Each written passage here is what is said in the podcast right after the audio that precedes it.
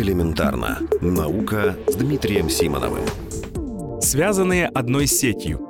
Сегодня доступ к интернету имеет каждый второй житель планеты. В общей сложности около 3,5 миллиардов человек. А еще 20 лет назад интернетом могли пользоваться всего 40 миллионов людей во всем мире.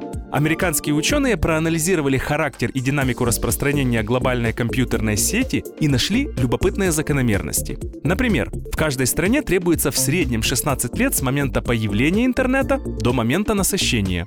Есть прямая корреляция между уровнем распространения интернета и ВВП государства. Чем больше людей пользуются сетью, тем быстрее растет экономика. В среднем, если интернетом стали пользоваться еще 10% населения, то это значит, что ВВП на душу населения вырос на 0,8%. Но что еще интересней, статистика использования интернета позволяет изучать явления, которые на первый взгляд с ним не связаны. Например, сон. Авторы исследования предположили, что время включения в сеть и время отключения связаны с режимом сна. Благодаря этому они впервые смогли сравнить продолжительность сна в более чем 600 городах планеты. Удалось, например, установить, что в крупных городах люди спят дольше, чем в городах-спутниках. Это ожидаемо, если учесть, что из городов-спутников люди часто ездят работать в большие города. А еще оказалось, что в последние годы продолжительность сна в Европе сократилась, в Восточной Азии выросла, а в Северной Америке остается на одном уровне. Почему именно это происходит, пока что непонятно.